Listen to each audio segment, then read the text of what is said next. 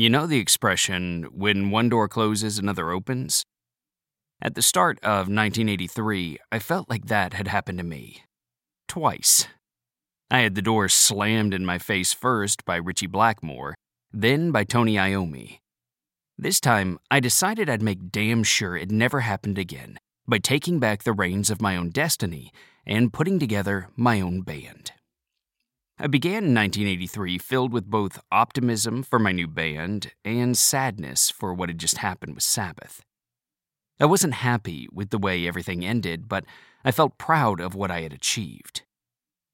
I gave as much to Sabbath as Sabbath gave to me, probably more so.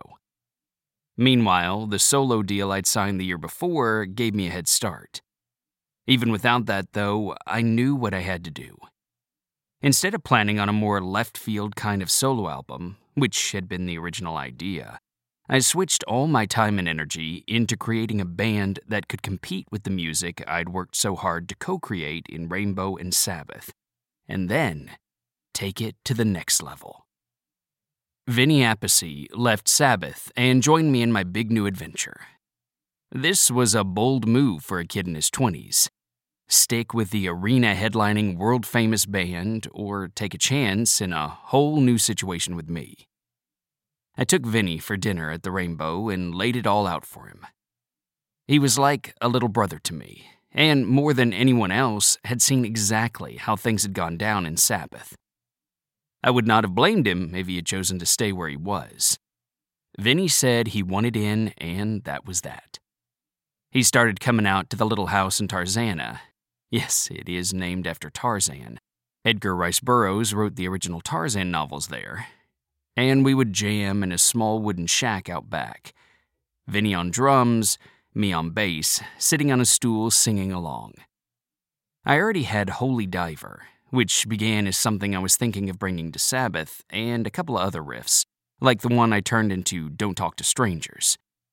We'd record them onto cassette, and some of it ended up on the first Dio album. I'd chosen Dio as the name because I wanted to build a band, not a career as a solo singer. The label people originally wanted me to go out as Ronnie James Dio, but that didn't sound right to me.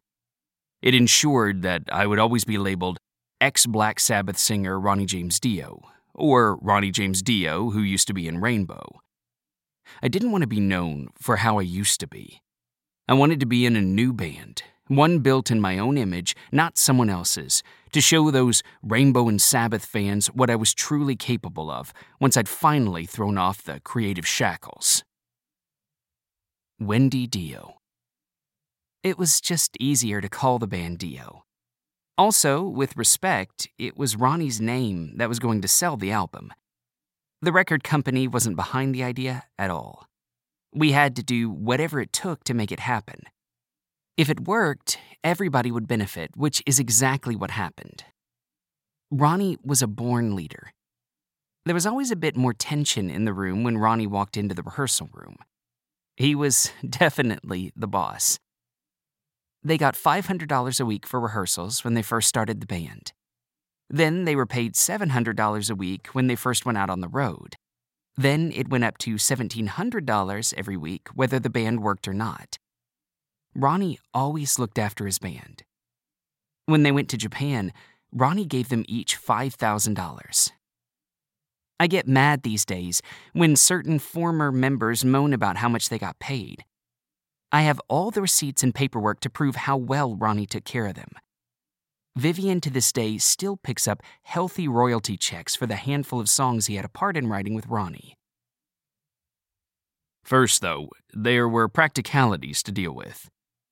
When I left Sabbath, I wasn't homeless and broke like I had been when I left Rainbow, but I was not yet a wealthy man. We would have to remortgage our house in Tarzana in order to fund Dio. I had my solo deal, but that's all I had.